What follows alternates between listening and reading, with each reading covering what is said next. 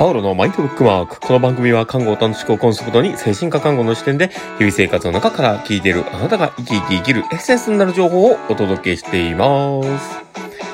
はい。ということで、えー、今日はですね、収録の方を始めております。皆様どうお過ごしなんでしょうか。えー、今日はですね、どんな話をしようかなってこう考えながらだったんですけど、まあ、だんだんね、こう気候差が激しくて寒くなったり暑くなったり、まあ、体調がね、えー、崩しやすいんですけど、皆様どうお過ごしなんでしょうか。まあ、あの、まあ、今日の話っていうのは、実は、あの、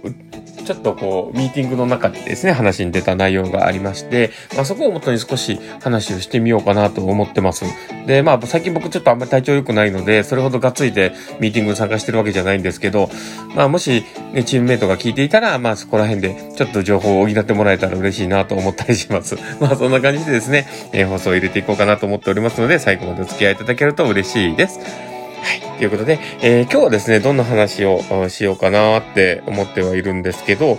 まあ、これのね、伝え方って難しいなと思ったんですけど、まあ、共有してほしいことは相手の中にあるっていうことをね、言おうかなと思ってます。で、えー、何のこっちゃどういうこっちゃってなると思うんです。で、えー、これって、あのー、まあ、今回その事例の中でというかね、あの話の中で出てきた人っていうのがですね、えー、統合失調症を持っている若い方なんですけど、えー、その方って結構いろんな言動をね、えー、言っておられるんです。で、えただ、あのこういう言葉をね、聞いたことがあるんじゃないかなと思っているんですけどね。えー、感覚的言語を使う人なのか、あこう論理的な言語を使う人なのかっていうのが、ちょっとあると思うんですよね。で、えー、そこで、どちらかというと、こう感覚的な言語というかね、えー、まあ、そういったものが多い方なんですよね。だから、あの、すごく、あの、自分はこう、こういうふうな感、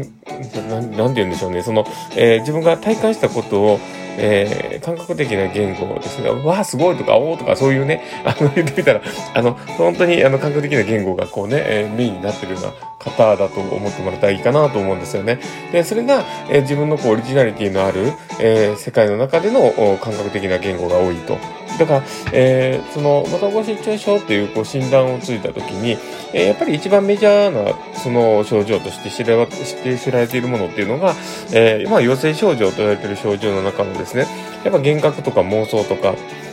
まあ、そういったものって、えー、大きく、えーまあ、知られていることじゃないのかなとは思うんですが、その、まあ、妄想とかに伴った言動っていうのもやっぱり多くて、で、えー、プラスアルファその感覚的な言語が多い、えー、その自分の体感的な起こってることを、どちらかというと論理的に思考するというよりは、えー、自分の感覚を表現するというような、えー、言葉の使い方をする人なんですよね。えー、だからその人とこう話をするときに、どういうふうに言葉を深めていくのかとか、そういうのってね、すごく難しいと僕は思っています。なので、えー、テクニックがいることだと僕は思ってるんですよね。うん、だから、えー、そこのことをね、少し今言葉にできたらいいんじゃないかなと思っています。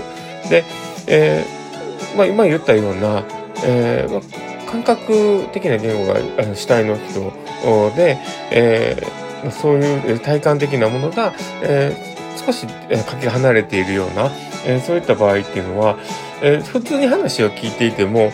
確信度が高いもの、その、あ、ほんまにそうだと思ってるものとか、自分はこうだと思ってるこう思いが強い、えー、話とかっていうのであれば、やっぱり、えー、そこのね、感覚のところの受け止めるべきなのか、それとも、えー、その話をしてるときに、ちょっとでも、こう、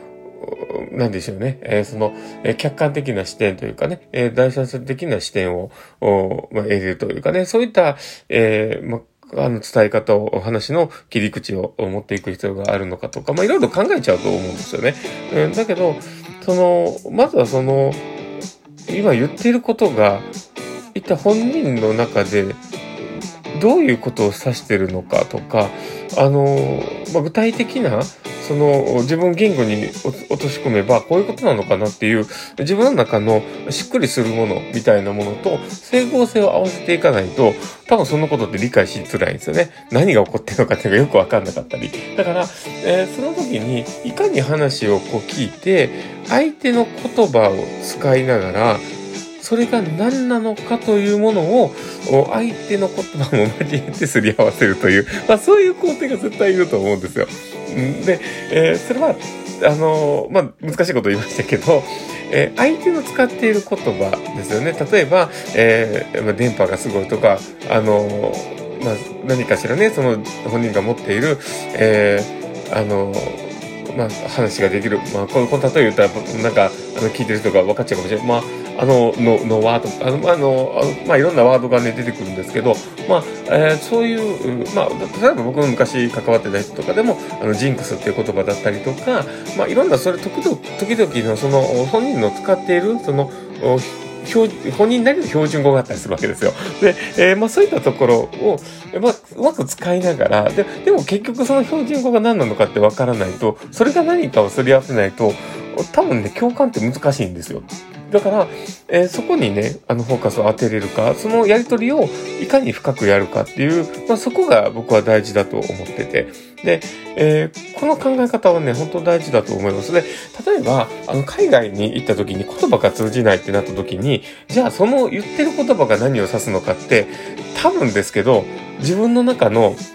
その今起こってる現状プラス、えー、その言葉の指しそうなものを想像しながら、あれでもない、これでもないって聞くんじゃないかなと思うんですよ。え例えば、えー、アップルっていう言葉を言われた時に、あ、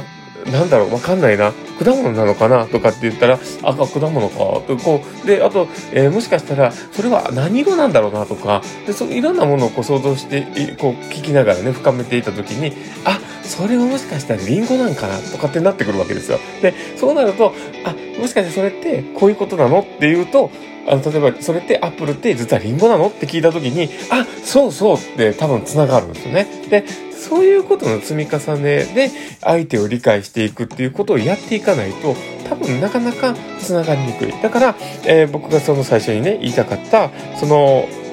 まあ、あの、相手のね、えー、言葉をこう活用する。まあ、で、あの、相手の言っているその、